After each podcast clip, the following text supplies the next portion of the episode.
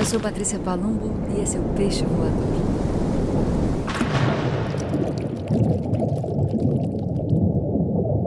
Bom dia, boa tarde, boa noite para você que me ouve. É um prazer estar aqui.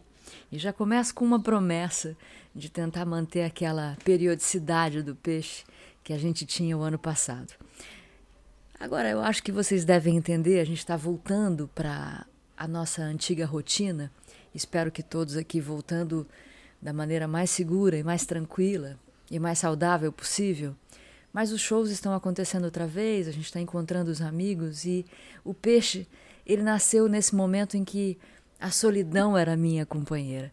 E agora eu tô com algumas outras tarefas, distrações, enfim, mas eu vou colocar ele aqui na minha rotina pensando justamente nisso, que foi o que eu fiz hoje incorporar, pensando em incorporar os rituais que fizeram parte da minha infinitena aqui no meu dia a dia, que agora está um pouco diferente. É difícil, eu sei que é. Novos hábitos, incorporar coisas à rotina, colocar a meditação aqui na pauta, prioridades. Enfim, como dizia Mayakovsky, né? Difícil é a vida e seu ofício. Mas Vamos nessa, né? Ninguém está aqui para morrer de tédio, pelo contrário. Preferimos morrer de vodka. Ainda Mayakovsky, com todas as, obviamente, licenças poéticas para essa, para esses dois versos, né? Mas enfim, o peixe voador hoje vai ser, como sempre, trazendo as leituras que eu acumulei nesses últimos dias e contando como tem sido esses últimos dias. É, divertido a gente fazer isso, né? Eu gosto sempre, com essa minha mania de reportagem, ou melhor, não é mania, com esse ofício, né, de ser repórter durante tanto tempo, de ser jornalista, de ser uma cronista do meu tempo, como são alguns jornalistas, eu acabo passando para vocês um pouco da meteorologia, um pouco do que está acontecendo por ali, por aqui, e isso é muito divertido. A gente tem tido aqui no litoral uma série de ventos enlouquecedores que estão chegando de madrugada. A previsão é de rajadas durante o dia inteiro, mas ontem abriu uma janela, inclusive de sol, durante toda a manhã. Aí à tarde começaram a entrar as rajadas, depois à noite chegou a chuva fortíssima e muito vento. Um vento previsto de até 75 km por hora, ainda bem que a gente não estava no mar, né? Mas aqui em casa, tudo certo, é bom estar abrigada num momento como esse. Agora é bom também perceber que logo depois dessa tempestade, horas depois, vamos dizer assim, apesar dos estragos por aí afora, quando você olha para o mar, o mar está liso. Então a gente pensa na impermanência, a gente volta a pensar naquilo que a gente deve pensar todos os dias. Não há mal que para sempre dure, nem felicidade. Então a gente tem que estar tá aqui e agora, sempre presente no que está acontecendo, sem se preocupar muito com o que virá, com o que já foi, porque o que está acontecendo agora é o que é real, é o que é concreto, claro. A gente tem bagagem, a gente tem aprendizado, a gente tem expectativa. Mas bagagem e aprendizado são coisas que servem também para a gente afinar as expectativas. Mas vamos lá. Depois deste famoso preâmbulo, vamos às nossas leituras. Famoso para mim, pelo menos, não sei vocês. Mas esses dias eu estava aqui, claro, lendo poesia, e lendo também o meu livro de meditações do Tal. Esse livro de meditações é, é um livro. Eu tenho dois livros do Tal aqui que eu acho muito interessantes. Esse que eu já li bastante para vocês lá no começo do Peixe Voador, que é uma publicação linda da Martins Fontes. A capa tem um papel interessante que ele gasta e vai ficando sei lá, vai ficando com uma textura diferente. Quanto mais a gente lê, mais lindo ele fica. E dele, é com ele que eu vou começar, aliás, não é dele. Eu pensei também nessa coisa da, do rumo e da rota esses dias. São dois termos que a gente usa muito em navegação. E adoro isso que acontece comigo, porque eu, eu abro esse livro com alguma coisa na minha cabeça e ele abre certeiro. Fiquei pensando nessa coisa do rumo e da rota. A rota é aquilo que você traça, né? Por exemplo, eu vou sair daqui do Pontal da Cruz, e quero ir até a praia do Jabaquara. Então eu vou traçar uma rota, né? Eu vou pensar aqui exatamente qual é a distância que eu vou percorrer. Enfim, eu vou passar pela Ponta das Canas, eu vou passar pela Praia do Pinto, depois eu passo pela Armação e aí depois eu tô lá no Jabaquara. Que rumo eu vou escolher para fazer essa rota? Esse é o lance. E aí quando as pessoas viram para você e dizem assim: "Toma o teu rumo", ou mesmo você diz: "Opa, deixa eu voltar para o meu rumo", são coisas interessantes de se pensar. Então estava eu lá pensando, né, em rumo e rota, abri o meu livro do tal em navegação. Olha que divertido. Quero ler para vocês essa meditação, esse texto aqui, mas antes acho importante a gente lembrar o que significa tal. Tal, literalmente, em chinês, é o caminho. E é também, obviamente, uma filosofia de conhecimento, de despertar, despertar da intuição, como levar a sua vida ligada nos preceitos, nos conceitos do taoísmo. Então vamos lá, navegação. O movimento de Tao foi comparado ao fluxo dos rios. Sua vastidão foi comparada à dos oceanos. Algumas pessoas contentam-se em flutuar aqui e ali com a maré, mas para outras tal passividade é impossível. Elas têm de navegar. Como os primeiros exploradores de alto mar, sabemos aonde queremos ir. E é nesse momento que é importante estudar. A sabedoria dos que foram antes de nós é como um mapa. As verdades referentes a tal são como estrelas. Determinamos nossos objetivos e partimos segundo o que sabemos e aprendemos. O futuro é sempre incerto. Por isso é importante avaliar objetivamente onde nos encontramos na nossa jornada espiritual. Se você for confrontado com uma decisão fundamental e não puder pensar em nenhuma outra maneira de agir, escreva todas as coisas boas e todas as coisas ruins sobre uma dada situação. Inclua também tudo aquilo que você quer fazer. Analise se permanecer no seu rumo irá lhe trazer benefícios. Caso contrário, mude. Não importa quão profundamente isso perturbe sua rotina. Algumas pessoas nunca sabem onde se encontram na vida, e essa é uma das maiores razões de sua infelicidade. Fala sério, né? Pessoa pensando nisso, abre um livro e o livro dá uma resposta. É adorável fazer isso. É adorável ter essa possibilidade. E a gente tem essa possibilidade quando a gente se abre para os sinais, quando a gente se abre para que o caminho seja mostrado. Não é piração, não é maluquice. Eu sei, eu sou Dara mesmo, meio hippie também, mas é um conhecimento muito antigo, né? Agora vamos ao outro livro, que é um livro interessantíssimo que analisa o tal Te King de Lao Tse, que é talvez o mais antigo filósofo, escritor do Tao. E eu separei aqui a página 8. O bem supremo é como a água. Água, apura as dez mil coisas sem disputa, habita onde os homens abominam, por isso abeira-se ao curso. Morar, bom é onde. Coração, bom é profundidade. Doar, bom é amor. Falar, bom é sinceridade. Governo, bom é ordem. Serviço, bom é capacidade. Movimento, bom é quando. Olha que lindo isso. E eis que só sem disputa não há oposição. Esse livro é tão incrível porque é uma tradução muito muito bonita, muito acadêmica, muito. Como é que eu posso dizer? Não é, eu não estou encontrando a palavra certa, mas é muito bem feita, porque é de estudantes, um pessoal que estuda mesmo o tal chinês. Foi um presente que eu ganhei lá em 2003. É de Mário Bruno Sproviero, professor de língua e literatura chinesa da USP.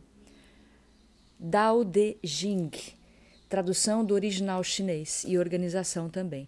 Demais, né? Esse texto, originalmente, foi escrito, sim, não sei quantas centenas de anos antes de Cristo, que é o nosso calendário, né? Nosso calendário adotado ocidentalmente. Mas não é bonito, gente, uma coisa dessa? A gente ter uma filosofia, ter um, um pensamento sobre a vida. A gente não, não pode simplesmente ficar boiando ali, deixar que os acontecimentos levem a gente. Mas olhar para tudo que está acontecendo e né, tudo bem, minha rota é essa aqui, mas que rumo eu vou escolher para chegar nesse lugar?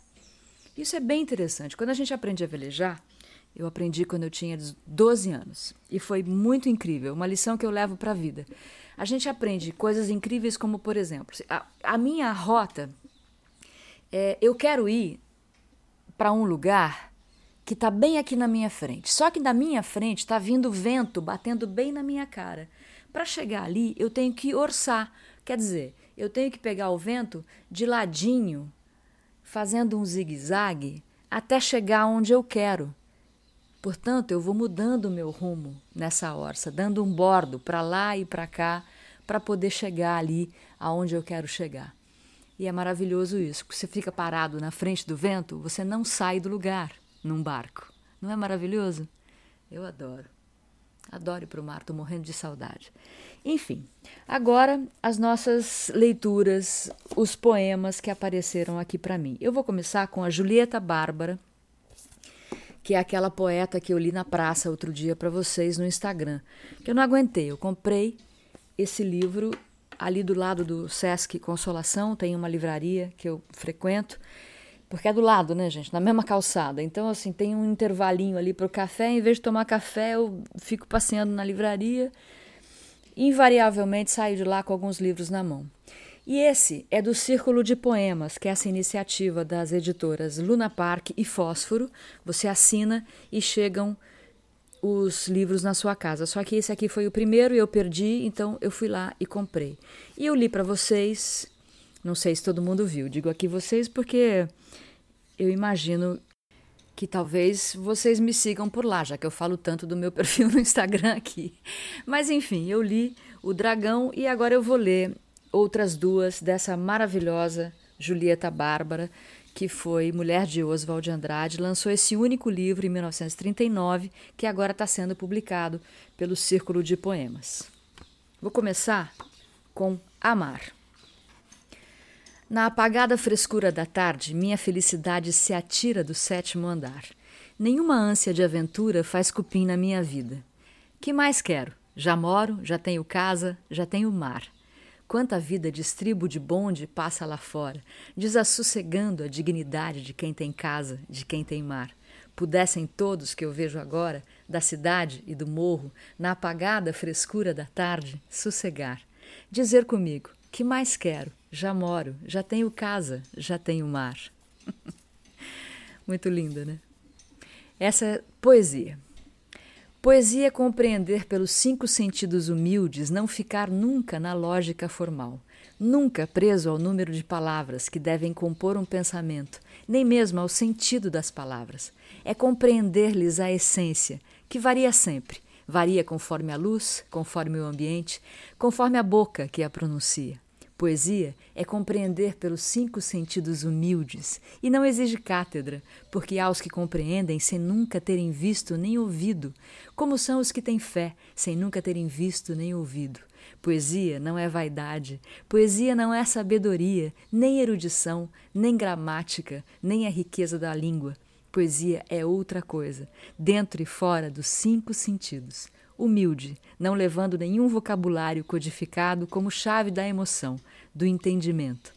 É estar sempre pura, como se nasceu, abrir os olhos de recém-nascido fora de toda dúvida, fora de toda certeza, como água do rio, refletindo, passando no espetáculo, sem acumular nenhum cabedal de experiência, transparente e livre.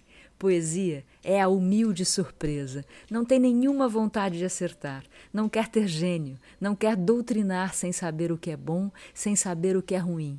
Descer ao fundo do mar sem escafandro, gostando dos peixes que não entendem nada. Descer ao fundo da multidão, gostando das crianças que não entendem nada. Subir do fundo da multidão, gostando dos adultos que não entendem tudo ir refletindo tudo na sua carne como se fosse água, ser como vidro molhado que o sol atravessa. Gente, que coisa mais linda! Julieta Bárbara nasceu em 1908, morreu em 2005 em Piracicaba. Foi escritora de seu tempo, em sintonia com as mudanças culturais da época, tendo experimentado também outras linguagens artísticas. Além de poeta, foi pintora e escreveu crônicas para o jornal Carioca Amanhã em 1941.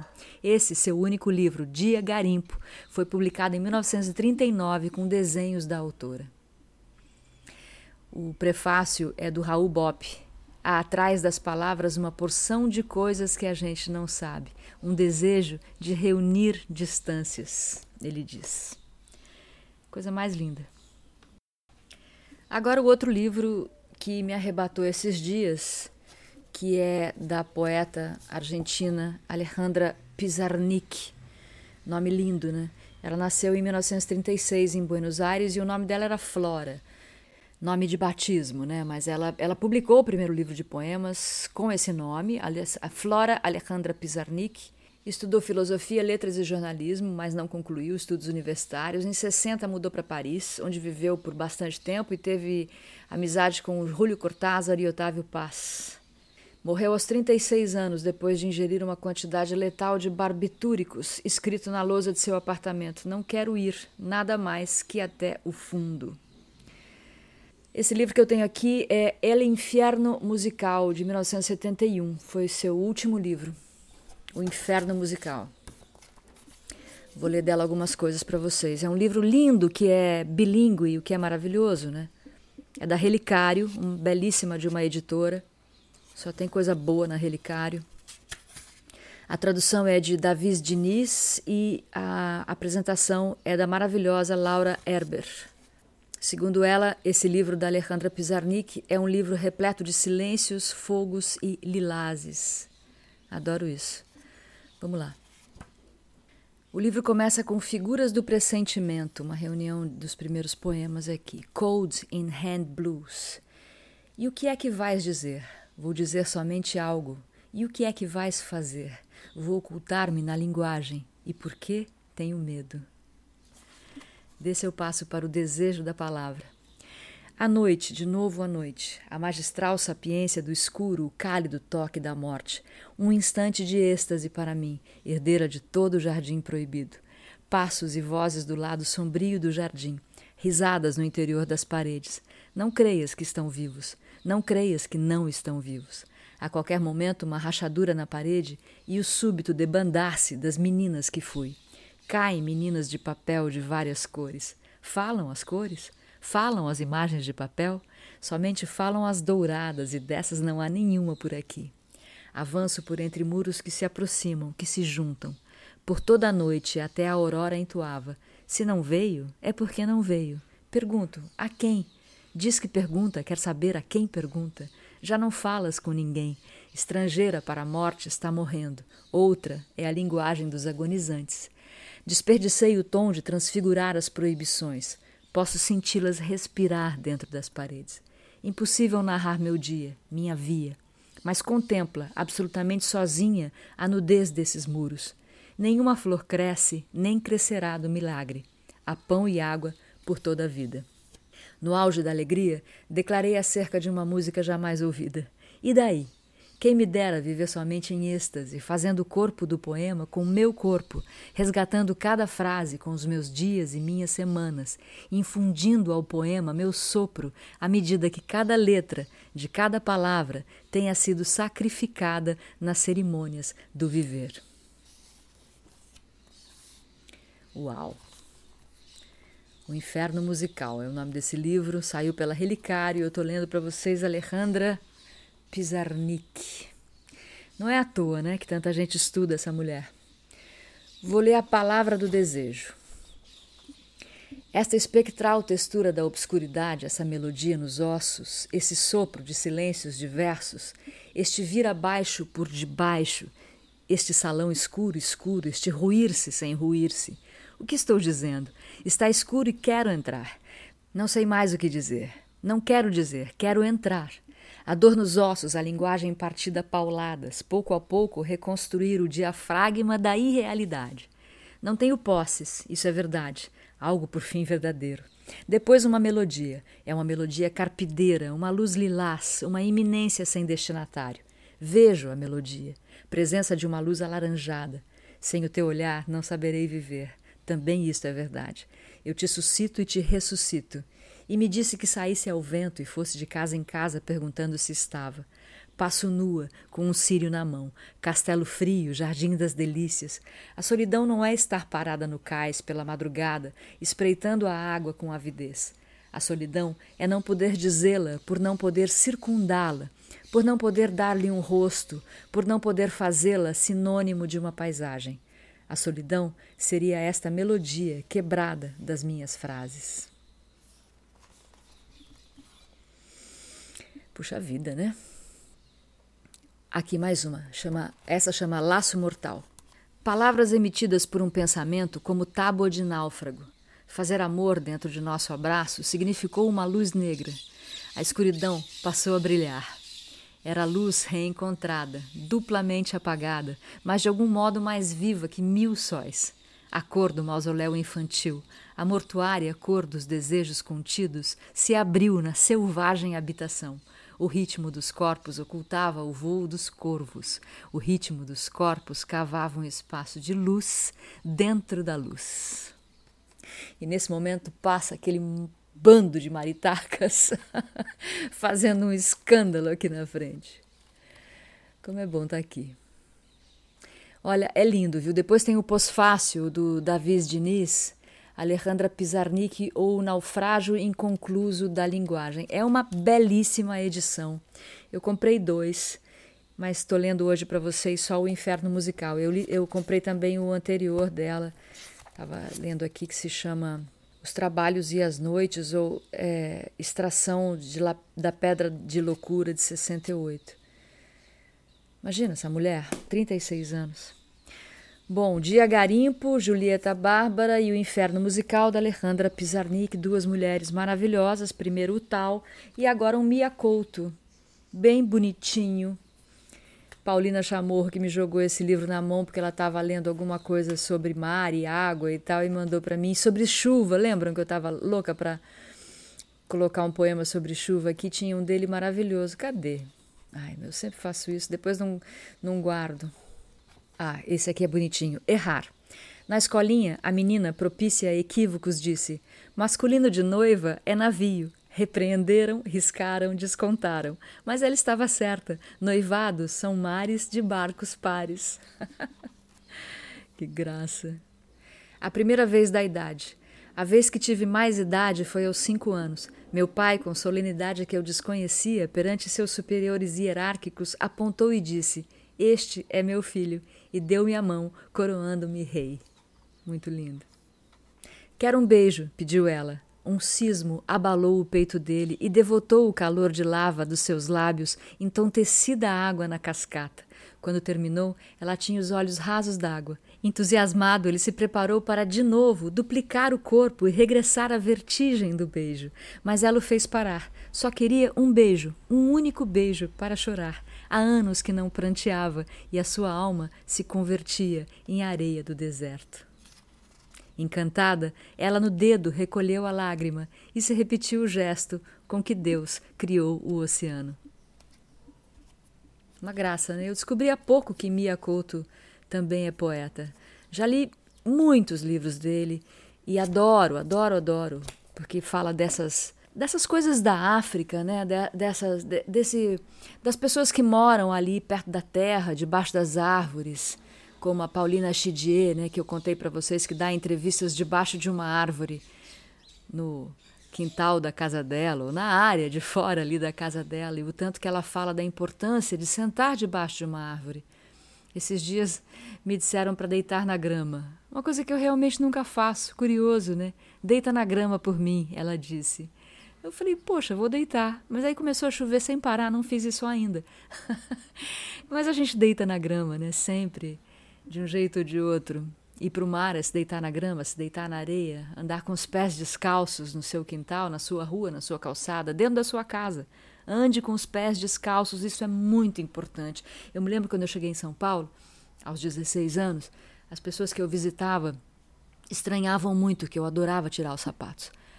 Eu gostava de tirar os sapatos e quando a casa tinha quintal, especialmente.